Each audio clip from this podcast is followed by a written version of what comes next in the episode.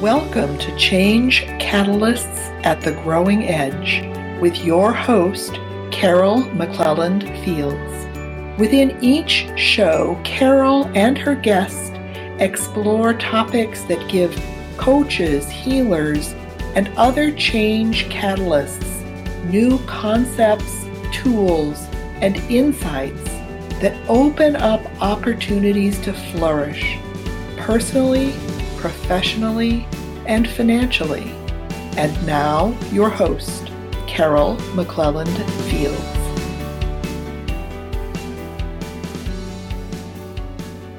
Hello and welcome. I'm Carol McClelland Fields, your host. In this episode of Change Catalyst at the Growing Edge, my guest Tiffany Thoen and I will be exploring why it's so important for change catalysts and leaders to nurture themselves so they have the energy and stamina they need to step fully into their work. Tiffany is a registered nurse and an integrative coach who helps women leaders stop wasting their mental and emotional energy struggling with food and their bodies. Using the intuitive eating model, she supports women in healing their relationship with food so they can finally find the balance, freedom, and satisfaction they crave while developing respect and acceptance for their bodies. Uh, welcome, Tiffany. I look forward to our conversation. Carol, thank you so much for having me on. I really am excited to do the show today. And I love the work that you do with Change Catalysts, just inspiring people to flourish. Thank you so much. I always like to start the show with a deeper dive into the spark of what led you to the work that you do now. I know from our conversations that you experienced a time when you were out of balance and burning out. What was going on for you at that point? Well, I've been a nurse for over 12 years, and I am really passionate about helping others. Unfortunately, being a helper type personality and lacking self care, you know, in nursing, they don't really teach us about self care, or at least not very well. And that combination, being a people pleaser or helper type personality and not taking care of myself, really caused me to just burn out completely my health spiraled out of control. I had an autoimmune condition and some other chronic pain and illness issues, back injury. I ended up depressed and gaining a lot of weight. I was really at a point where I was working a desk job 45 hours plus a week and just pouring everything into my job. So I would go to work and my job was doing case management since you know I could no longer do direct patient care and in that role everyone is your customer so the doctors are your customers you know the mm. the nurses are your customers the patients the family and there's no way to make everyone happy i would go and do everything i could and that particular job was one of the most challenging jobs in the case management world. People would cover for me and they would be just crying by the end of the day. Oh. And so it was really rough because I would go to work and I would work super hard to try to make things happen. And occasionally I would perform what would be considered kind of a miracle. But other than those days, most days I ended up feeling like I was falling short. And then mm-hmm. I would have to fight traffic home. And basically, I would just be completely exhausted. So I ended up getting in bed the rest of the evening my husband came to me one day and just said, You know, I'm really worried about you. And this is really not what I want our lives to look like forever. You know, I understand that you're struggling, but I want to be able to go for hikes and I want you to be happy. And, and that was really hard to hear. And of course, you know, I was pretty defensive at the time, but it did help me to start doing more evaluating. And it really wasn't what I wanted either. I realized that my option was to either continue on this way and have basically zero quality of life because I didn't have any energy left over at the end of the day for my family or being social or being out in nature, the things that I really love. And so my option was either keep going like this and be completely miserable or do something really radically different. And so I decided at that point to make my health my number one priority. And in making my health my number one priority, it really changed my thinking. I had to start looking at that achievement energy and make some shifts in prioritizing the things that were going to be nourishing to me. Yes. It was really this transition point, and I know you talk a lot about transition in your work. And I unfortunately didn't have one clear person to tell me what to do, but I did start to find a really awesome support team. I started going to acupuncture every week, which was amazing for me. And I started to do things like deep breathing throughout the day, just really small things, but things that really started to help me to get out of that fight or flight and more into the rest and digest and the relaxation response. And those small shifts eventually really started to pay off. They really started to make a big difference in how I felt. I started to have more energy. And the more energy I had, the more I could take care of myself. Yes, very good. I know I've been through periods of burnout myself that was one of the reasons I got out of the corporate world because I was burned out completely and had a fatigue issue and just went through a very similar crisis point where I realized I just couldn't keep going. You know, even though this was quote unquote a good job, it was killing me. And I had no life. And I was 29, 30 at the time. And so it was really depressing. It is a in your face moment when you have to look at this job I have that's supposed to be nurturing me is doing the exact opposite. Now, what am I going to do? It's quite a turning point for sure. And we're all glad that you made that turning point. yeah, I'm actually really grateful for that experience because even though it was such a dark place to be in, it really inspired me to head on the journey that I'm on that has completely changed the way that I work in the world and the way that I interact with people. And of course, today I'm so much happier and I don't know if I would have gone this direction if I hadn't had that breaking point, so to speak. I wanted to go back to something that you talked about. A couple of intriguing themes here. There's the helping theme, where we're givers, which change catalysts are by definition there to help other people make changes. So there's that energy that goes out of us. But you also talked about the achievement energy. Can you talk more about that and how it was showing up in your life? Mm-hmm. Yeah. So this is something I've had to work on for quite a while. Today, it's almost gone. Every now and then it rears its head. What I found mm-hmm. is that I would have all these things on my to do list. At the end of the day, I would judge myself about whether I had been good that day or bad that day, right? Or like whether I was good enough. And it wasn't something I was super conscious of, but it was really challenging, particularly in that role, because you could literally give every ounce of energy that you had and give everything that you could to make a situation work out. And sometimes it just didn't work out. And there mm-hmm. were definitely times where there was no way to make everyone happy. You know, the patient wanted one thing and the family wanted a different thing. Well, you know, patient comes first, then the family's mad at me, right?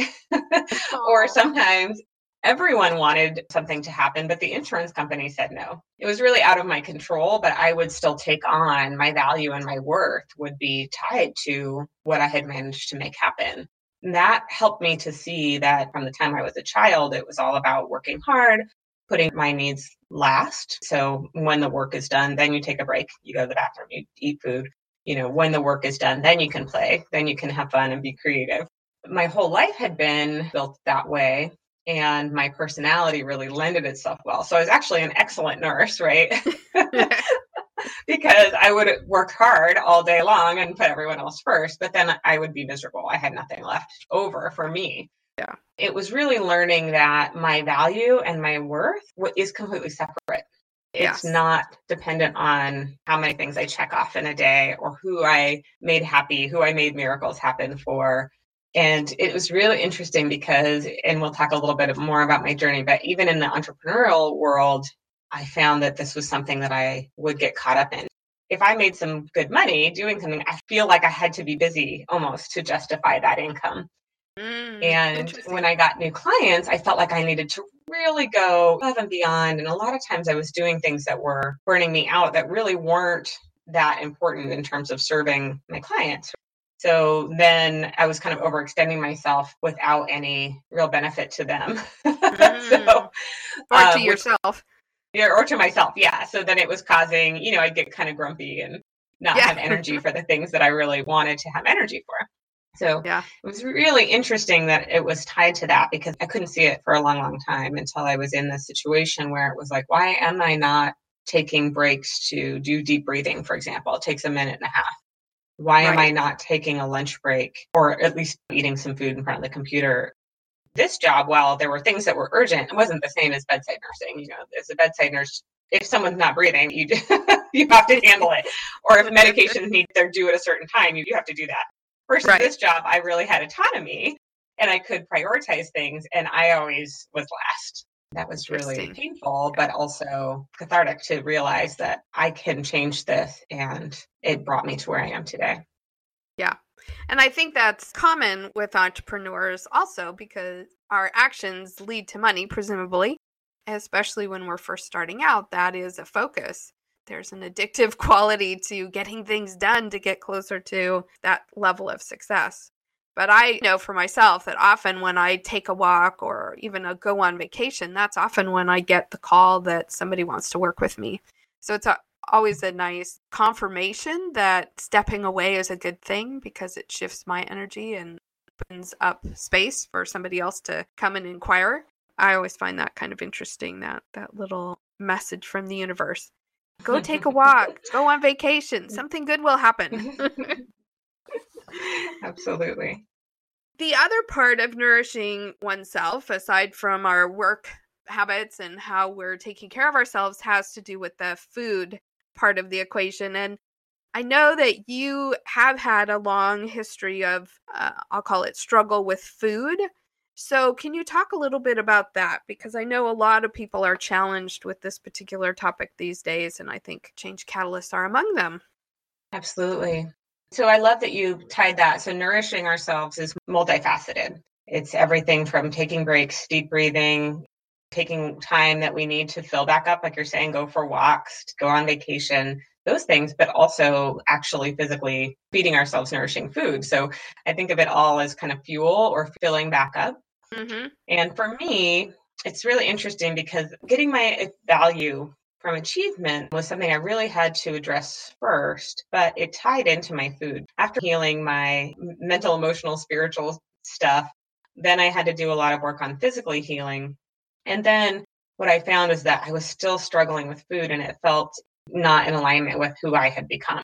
What I found is that my achievement energy actually was tied in there as well. I started dieting from the time I was 10 years old.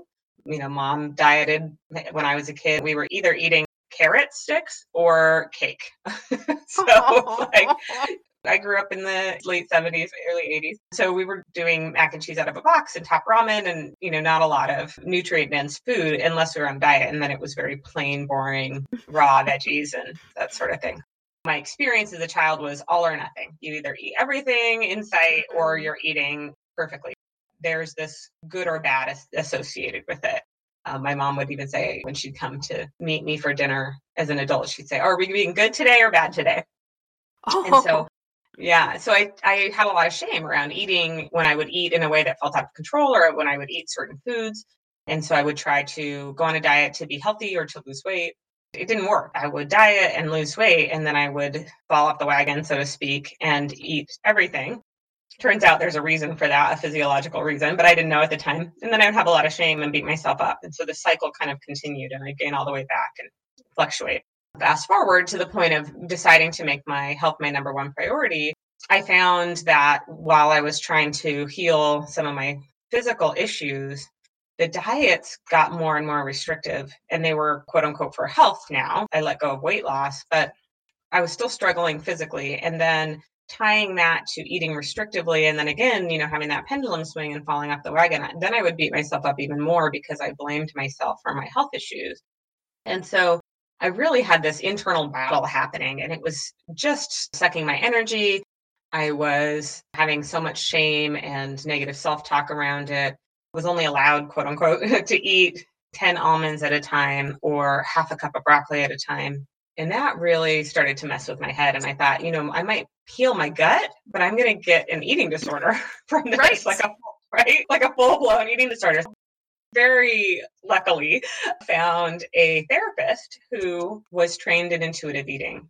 Ah. this really opened my mind and completely changed the way that I perceived my relationship with food and helped me to decide that that was actually the next thing is that I really needed to heal my relationship with food and not have that like control battle happening with food. Yeah.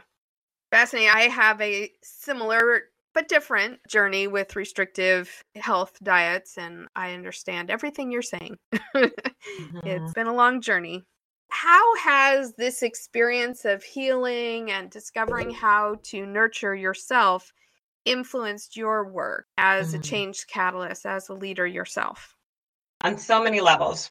Well, first of all, the work I do now is working with people to heal their relationship with food. So it's directly led to changing specifically how I help people in the world.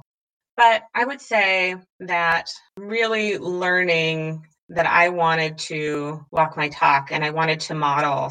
You know, like I mentioned before, becoming a nurse, I wanted to help people, but I was taught that self care isn't a priority. And Mhm. that was also my experience growing up. As I mentioned, you know, it made me work super hard. I got a lot of kudos at work. People appreciated that. But by not modeling that, I feel like I did fall short in a way. A friend of mine actually started selling skincare, which I was never going to do that. And then I saw the products and how well they worked for people. And I was like, well, I want the products and maybe I am going to do this. And so I was terrible at it, but I decided to jump in. And for me, that's the time when I was starting to discover that self care is important. And so I started doing talks about skincare as self care, you know, making sure that we took that time because clients would say to me, well, it's not the money that I'm worried about. It's more that I'm worried I won't actually use the products. And, you know, it takes mm. about two minutes in the morning and two minutes at night to do the whole routine. And I thought, how sad is that, that we as women don't feel like we can take four minutes in a day. And so then I looked up how many minutes in a day. You know, there's 1,440 minutes in a day, and we can't take four of them for ourselves. Wow. It blew my mind and deepened my self care practice even more, made me more aware of how this is an epidemic. Fortunately, I was at a barbecue and I met another nurse who said she was considering doing this program that was called Integrative Nurse Coach. And I immediately knew, oh my gosh, I'm a nurse coach. That's yes, I am. And so I jumped in. And when I showed up there, I was blown away. These women, ah, they were so grounded and they were so well rested and they were just glowing. And they would encourage us all to get a cup of tea and say hello to each other before sitting down to do our classwork. We would do guided visualizations, we would do meditations, we would then journal about it and share about our experiences.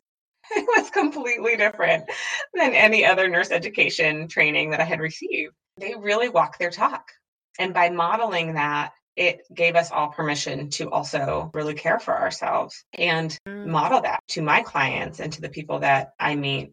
I need to model to them that I'm only wanting to do things that fill me up. Even my work at this point is very satisfying and very fulfilling to me. And that I need to make my needs my number one priority and doing that without any shame or judgment. This is now extended into the intuitive eating model. And I found that this is the way that I can have the most impact. I can also feel the most fulfilled and rewarded. But I really want to empower people to put their needs first and care for themselves on the deepest level so that they can have the biggest impact in the world. I feel that's the thing that will create the ripple effect that is needed to really truly shift all of the pain and all of the division that is in the world right now. Can you elaborate a little bit more on that? Absolutely. For me personally, it was that mental angst that fueled me ultimately to find a different way. And in talking with people, their struggle around food has been for their whole lives. And it's often tied to many other things. Like for me, it was tied to understanding that my value and my worth is constant and that I am valuable and worthy of love and respect no matter what. I actually have a, a manifesto around when we know that our value and our worth is constant, we can separate ourselves from doing things to try to be good enough. And food is one of those things. So when we can remove judgment around food, um, really helps us reclaim our power. By deepening our power, we can be empowered to eat in a way that really nourishes us and that honors our bodies and our individuality, our, our genetics, our needs. And so it's really taking back the, the, control from an external locus of control to an internal locus of control. So bringing it from out here and all of the shoulds and judgment around food to an internal process of how do I want to honor myself? What feels good to my body? When am I hungry? Giving myself unconditional permission to eat and making my hunger a priority so that we then not only can let go of all of that wasted mental and emotional energy and all of that shame that we have, but we can also truly nourish ourselves, whether that looks like taking a break and drinking a cup of tea and going for a walk and wrapping ourselves in a blanket when we need to, or if that looks like eating a salad or making sure we're getting in extra veggies because that's how we feel the most nourished we can take that energy and put it into fueling ourselves and filling ourselves up and then we can have the greatest impact in the world. And so, in my One Manifesto, what I talk about is knowing our value and worth and giving ourselves love and respect then allows us to step into that power and model that for our our clients for our friends for our families for those people who follow us we can model that and it empowers them to then do the same just as i was empowered by the nurse coaches who trained me watching them really walk their talk and that was in itself nourishing for me and also a call to action. Yes. I do want to go back to the point about honoring our hunger. This is something that was really mind blowing for me because I had been taught that my hunger wasn't a priority. It was eat at meal times or when there's time to do it or um, when the work is done. Mm-hmm. And I feel like that was happening on both a physical level and on a spiritual level. So my hunger and my desires were kind of pushed to the background. And so I really feel that honoring our hunger is really important physically and it's really important spiritually, mentally, emotionally. We give our bodies the message that we're not a priority or our hunger is not important and our body then is like, oh, yes, it is. so we're going to eat a whole bag of potato chips. It's actually like a physiological response. So the feast or famine type situation. But I feel like when we do start to honor our hunger on a physical level and on a spiritual level or an emotional level, we can build trust with our bodies. And so the more we are in alignment with our bodies and we build that trust, our bodies can kind of relax a little and we can get into more of what we're meant to do, kind of our magic in the world.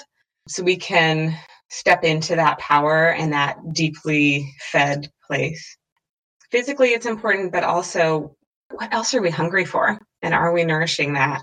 Are we feeding ourselves? Are we hungry for creativity? Are we allowing ourselves to be creative? Building this body trust and um, and stepping into our value and loving ourselves, treating ourselves as if we know that value deeply. Because if we have something extremely valuable in our lives, how do we treat that thing? we care for it, we're careful with it, and we make sure that it's tended to. And so caring for ourselves is the thing for me, you know, on that deepest level, especially with food, has yeah. become the biggest reason, I guess, that I am passionate about this work.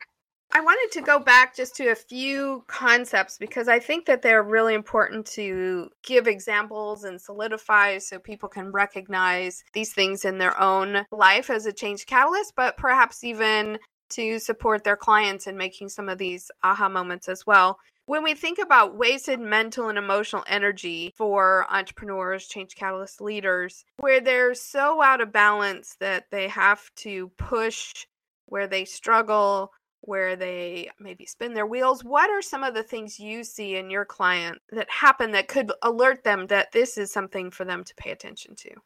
Mm, what I see is almost a feeling of despair, mm-hmm. feeling overwhelmed, feeling exhausted, wondering if it's worth it, even, mm-hmm, I think at mm-hmm. times, or feeling you have so much that you're responsible for, feeling like I've just got too much on my plate. Having that negative self talk really start to come out a lot or more frequently, or just get really nasty when it starts to just say really awful things to us.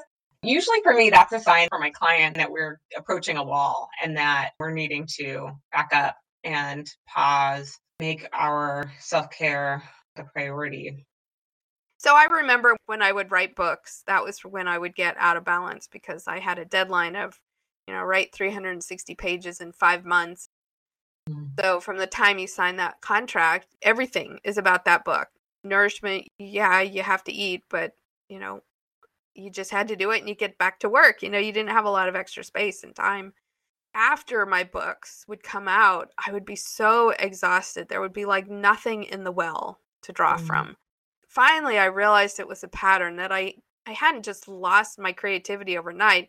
It was that I was so tired that I needed to feed myself from the inside out again so that. I would get back to a place of creativity it's, it's insidious in a way because you love your work and yet the work that you're doing is causing you to be out of balance. So there's this kind of disconnect, I would call it.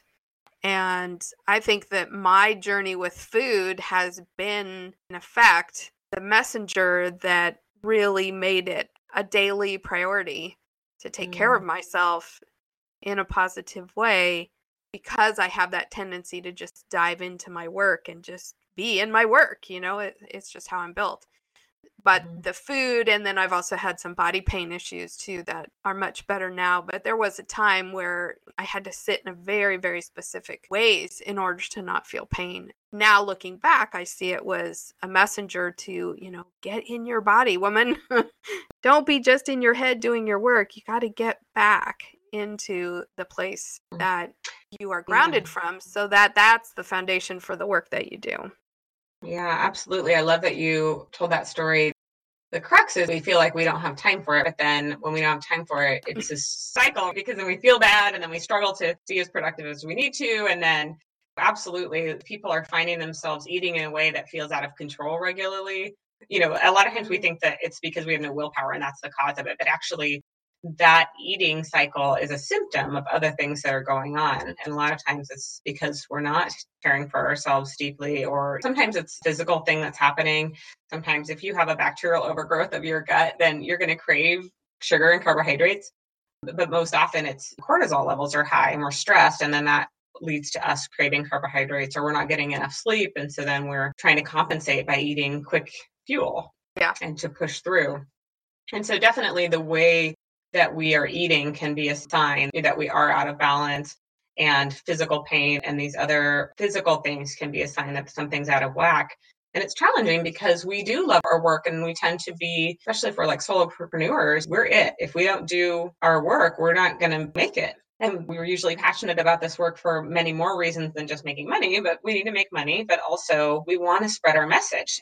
And we could work endlessly. There's endless things you could do to move your business forward. Mm-hmm. But what I find is that when I do take the time to nourish myself, both, you know, physically, mentally, emotionally, I tend to be so much more powerful and effective when I do sit down to you know, write content or when I do have conversations because I'm refreshed, I'm ready for them, I'm open, I'm relaxed. I can be in my genius and I can work from a place of overflowing energy, with my cup overflowing, and then I can use that energy to create what I want to create in the world versus trying to force and power through and then being exhausted. There's times where you're committed to doing something and you know that you're going to have to overextend a little bit more than you want to. But there are ways to support ourselves even in that. If we can just honor, oh yes, this is a time. And and hopefully it's the exception, not the rule. We're not constantly living from a place of overextension. So, for example, in this month, I was taking two courses and I did a three day conference. And I knew they were all just things that I really had a clear yes to. I hired a meal delivery service so that I had supplemental meals available in my fridge at all times. I made it clear to my friends and family that I was going to be really focused on my work right now. And I've built time into my schedule in the next few weeks to rest I know for myself, because I have some specific food requirements, that sometimes I go into a little bit of overdrive when I have to travel or when I have to give a talk, and making sure that the food that I can't necessarily control is going to work for me. And so that's another way where if you are out of balance or if you are in the earlier stages with your nourishment patterns, I think that's a way we can hold ourselves back from our business because we don't feel like we have the energy and the stamina to be out in the world in as big a way as maybe our business is ready to be. So mm-hmm. that's one of the interfaces that I see between your work and the work that I do is, you know, my work is to help people identify what it is that they want to do and to create the work that they're here to do. And if they're out of balance or if they're nervous or struggling with how do I be who I need to be and do the work, it's a little bit of a riddle sometimes to figure that out. Yeah, it can be really challenging, especially if you have particular food intolerances. Mm-hmm. And specific food needs. Fortunately, there are a lot of places in the world that do have like Whole Foods or New Seasons types places. And I've even found the little tiny towns will have like a natural food store. It's pretty amazing. So those are ways, yeah, that we need to put planning ahead of time or put energy in yeah. there. And sometimes it looks like bringing a bunch of kind of convenience foods from like Trader Joe's or something. Sometimes it looks like ordering Amazon Prime groceries to come to your Airbnb sometimes it looks like okay i'm just i know for this few days i'm going to have less access to the foods that i'm used to eating and do our best and then when we come home really just stock up on the uh, nutrient dense low processed foods and get that in so um, yeah. that's one of the reasons i think it is helpful to have coaching because you can anticipate. So, one of the things that I do with my clients is we talk about if the holidays are coming up, for example, then we would you know go over okay well what what needs to happen to be able to stay with yourself in terms of your wellness goals and still enjoy the time? Or if you're going to be traveling or staying with a family member who maybe doesn't eat the same way that you do or how do you have these discussions and how do you plan accordingly? How do you make sure you still get what you need to be cared for in that time? Uh, yeah it's helpful to have that creative partnering to find those solutions so, mm-hmm. talk to us a little bit about the foundations of intuitive eating. So, there are 10 principles of intuitive eating, and this was created by a pair of dietitians who were seeing that restrictive eating was causing harm in their patients. And so, they developed the intuitive eating model 25 years ago. There's a book called Intuitive Eating and a workbook I recommend to clients. The 10 principles really go into detail about rejecting diet culture and honoring our hunger, honoring satisfaction, discovering what's satisfying to us. I think the biggest pieces are also learning to be in touch with and respect our bodies. A lot of us aren't even that connected. We basically have to be really hungry before we start to notice what's actually happening. Or sometimes we just eat at arbitrary times just because that's when food's available or we don't eat maybe all day and then we eat beyond fullness because there's that pendulum swing that happens. Our body's like, hey, we really need to get in food. Apparently, there's no food available. So now we're going to eat as much as we can. So it's getting in tune with our bodies, learning what are our hunger signals, learning to eat when we are starting to get hungry rather than when we're starving. Panic. And, mm-hmm, and then trying to eat to a place of comfortable fullness rather than mm-hmm. beyond fullness or just even eating without being connected to our bodies at all, which is what a lot of us are doing. So that requires giving ourselves unconditional permission to eat, that I am going to honor my hunger. And if I'm hungry, I can eat, I will eat. And sometimes that means maybe you're at a conference and you have to eat at prescribed times. Well, sometimes that means going, well, I'm not that hungry right now, but I know I'm not going to get a chance to eat for four or five hours. So I'm going to go ahead and have this meal now. It's honoring our bodies and doing self care around food as well. I would say the biggest foundation for intuitive eating is really letting go of that judgment. So, say you do eat in a way that feels out of control, rather than being like, I didn't do it good enough, I didn't honor my hunger, or I ate emotionally, something like that. Instead, going, okay, well, I felt like I needed to eat a whole bag of potato chips, or I, I did eat a whole bag of potato chips, or a whole gallon of ice cream, whatever it is. What was happening that led up to that? Did I have a really stressful day and I didn't eat much all day? And then I came home and I was really super hungry and I didn't have food prepared. I couldn't think straight. Or was I restricting potato chips and I said, I, I can't have them? My four year old came out and was like, I'm eating them. what happened there? You know? And that way we can start to really make changes and we can really start to heal our relationship with food and instead honor our body, let go of eating in a way that doesn't feel good in a way that feels out of control. But we have to be willing to let go of that judgment piece. And that I think is really challenging because of cultural conditioning and the, the diet culture and diet mentality that we're raised with. From the time we're children, we're told, eat more, clean your plate, 10 more bites of veggies, whatever it is. And then for a lot of people, when they get to puberty age, you know, during puberty, there's a rapid weight gain that happens, and that's normal. Then we're told, oh, slow down your eating. Your hunger isn't a priority. You're given these messages that are really confusing, and there's a lot of judgment. They're very loaded and very shaming messages. And so we internalize that, and then it makes it really hard to just know what works for our body and what doesn't, and decide from that place is this food worth it? Do I want this food? Will this be satisfying for me to my taste buds and to my body? Will this feel good?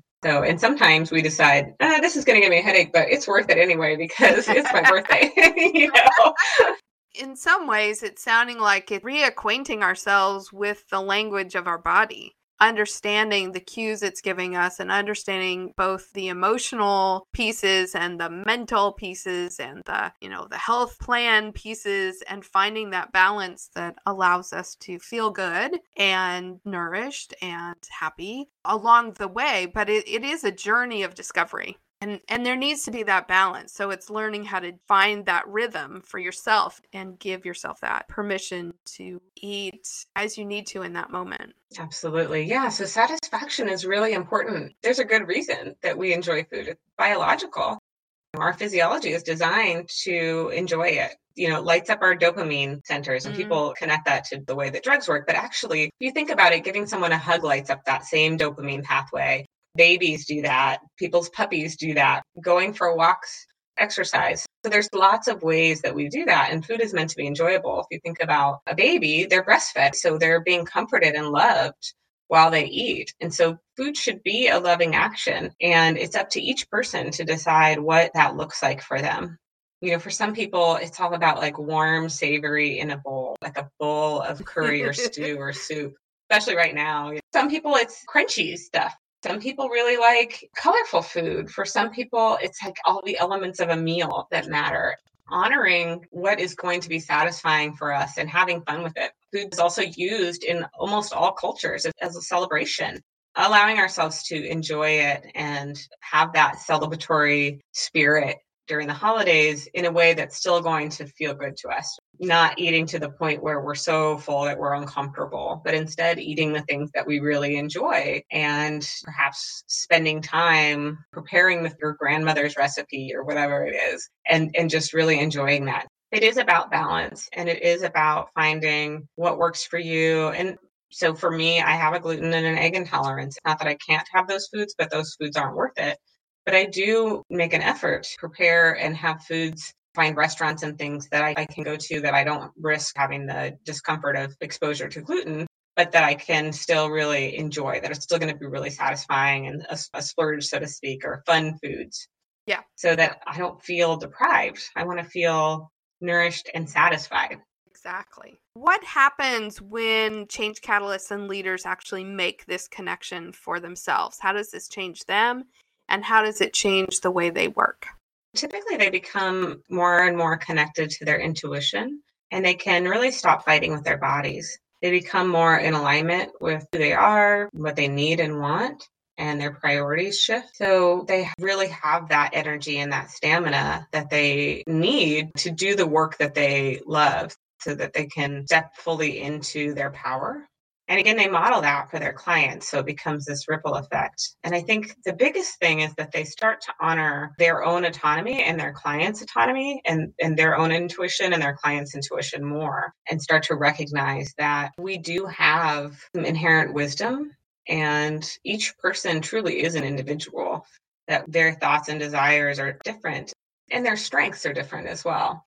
And so, if we can base our work on honoring those things, from personal experience, then our work becomes more powerful because we can help our clients do things in a way that is in alignment with their intuition, that is in alignment with what their desires are, what's going to make them satisfied. We can honor these things, and that creates this alignment that allows people to just really step into their magic and their leadership in the world. We definitely need that.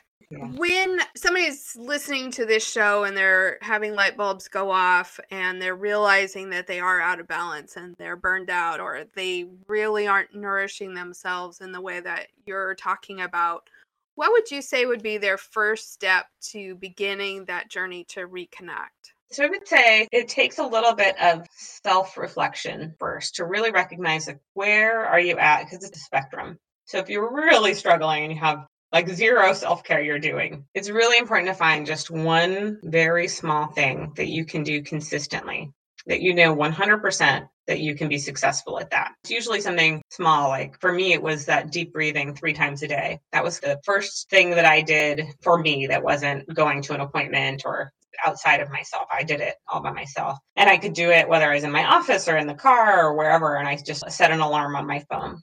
Um, so, so for some people, it's deep breathing. For some people, it's sleeping a little bit more, you know, honoring that, going to bed a little earlier. For some people, it is going to acupuncture weekly or establishing a good relationship with a doctor or coach, something like that. But ideally, it's a small step and you can do it consistently. So you can do it every day or, you know, once a week. And that you look at what has worked for you in the past. Bit by bit. Bit by bit, exactly. Break it down really small. Mm-hmm.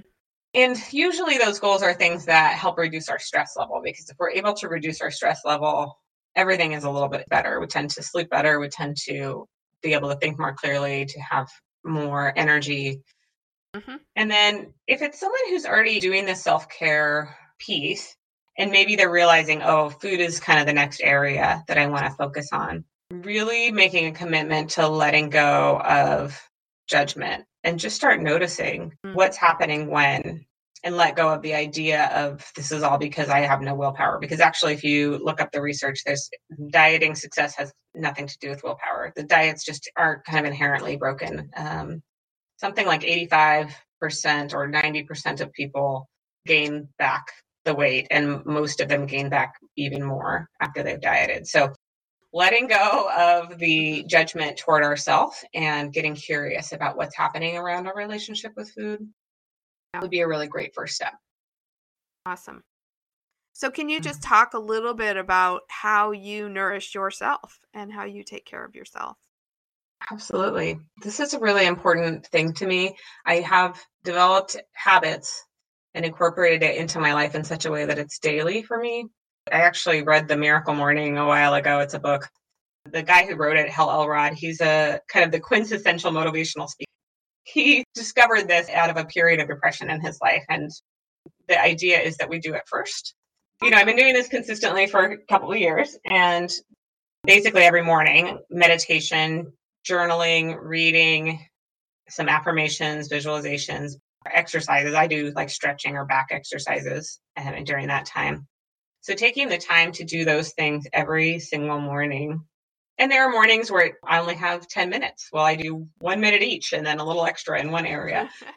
yeah. Most mornings I take about an hour and do this routine. And sometimes it's heavier on the meditation side. Sometimes it's heavier on the reading side. If I'm into a book I'm really excited about. And as part of my journaling, I write out my gratitude list. I've adjusted it in a way that works for me. And I also go for walks every day. I eat really minimally processed, very nutrient dense food. And then I also have foods that are satisfying, um, simply there for the point of satisfaction. But I, I really nourish myself well. I have a great healthcare team. So acupuncture, naturopath. I get other kinds of body work. I do, I go do the float spa thing, the sensory deprivation. And now what I'm really playing with is what would it look like for my calendar to fully support me doing the things that I love. And so that looks like having times where I'm completely off, um, no working days. it has um, plenty of time for connecting with people, it has plenty of time for doing my client work and then my content writing and program development time. But I also am looking at where can I add in extra forms of exercise since now I'm at a place where I've been cleared to start doing more exercise um, where can I fit in more creativity, fun, adventure, and play in my life? So that's kind of where I'm at today. And I'll just say one more thing about this is that I my self-care used to go out the window when I was busy because I didn't have time for it. And then I discovered that my self-care had to be constant and non-negotiable and I had to do it no matter what.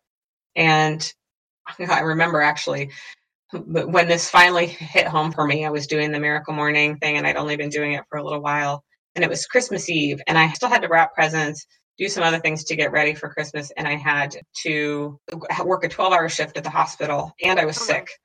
Oh my, oh dear. and and I was like, this would be the day of any days to not get up and do my awareness practice. And instead, it hit me like a thunderbolt. This is the day of all days that you need and deserve this awareness practice yeah. because I had so much else that I needed to be there for, to show up for. I needed to put something in first. That was really powerful for me. And then I discovered that actually my self care not only had to be non negotiable, but it actually had to be directly proportional to the other things I had going on in my life. So if I had more stress, if I had more things on my plate, I actually needed even more self care in order to be able to show up fully for those things. And that's something I still play with because it's still challenging sometimes. And I have to make up for it. You know, I have right. to then spend even more time doing self care. So it's kind of the nuances of living the message and being less busy and more intentional with my time and how to ratchet up my self care when my stress level goes up rather than do less self care. Yeah, I love those insights. I've not heard other people talk about that that way. So thank you for that.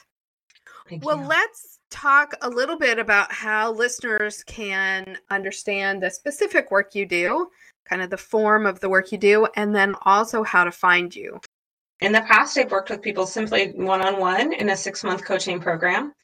However, I feel that the intuitive eating principles are getting more and more central to the work that I do. And so I'd like people to have that foundation first. I'm going to be actually offering intuitive eating workshops and an online 12 week intuitive eating course. I'm going to be having them really regularly. I might be having them monthly, and that all will be listed on my website. So it's coachtiffanyrn.com. And um, people can actually go to my website and they can sign up for a free hunger scale. It's my take on the traditional hunger scale. So it's a little sillier. It's got some funny pictures, and I think people will be able to relate to it pretty well. So they can sign up for my email list and they'll get a free my free hunger scale when they join the email list. Yeah, and then in my email list um, updates, I'll be sending out the times for the intuitive eating courses and the intuitive eating workshops as well. Right. And I know you also have a Facebook group, right? That's right. I do. So for people who are on Facebook, it's called Deserving Women. And I believe we're going to include that in the resources. So yes. if people want to get more content from me, I post articles and discussion questions. And then, of course, I do some live coaching videos. And anytime someone's just struggling, they're welcome to post in the group. Everyone in there is really kind. Um, we have a no fixing policy and no shaming policy. So it's a really awesome. safe place to yeah. post about struggles in there all of Tiffany's resources will be listed on my site. I list the resources for all my previous guests at flourish as a changecatalyst.com forward slash radio. So you can head on over there and the links will be set up under this show heading. And anything else you want to share, Tiffany, before we go? I just, I really want to say thank you so much and I know that you really do a lot of work around celebrating people's inspiration and ideas and helping people transition into their leadership roles. And that's something that I think it's such valuable work because we really need that in the world right now. We really need leaders who are working at their kind of highest level and so I think that's where we have a lot of commonality is that we both are coaches that want people to be in their magic and see that of the impact that that has in the world. So I just want people to know that that you and I see that and honor that and want the audience to really just be inspired to flourish and be the leaders that they're meant to be in the world. Absolutely. And we met through a networking group. And the first time we met, there was this resonance, and it's continued to grow. I do think we're very much on the same page. Thank you so much for all that you've shared today and all the ideas we can take away now and think a little differently about how we're nourishing ourselves so that we can have a bigger impact with our work as change catalysts. So, again, the resource link uh, is flourish as a change catalyst.com forward slash radio. And you will find Tiffany's website and her resources there. And thank you all for listening. Stay tuned for more ways you can flourish as a change catalyst at the growing edge.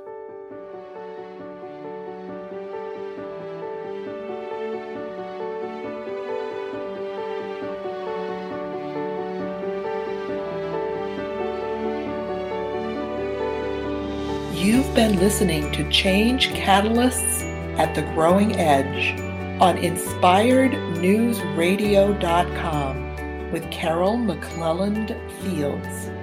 Tune in regularly to hear more ways you can flourish as a change catalyst.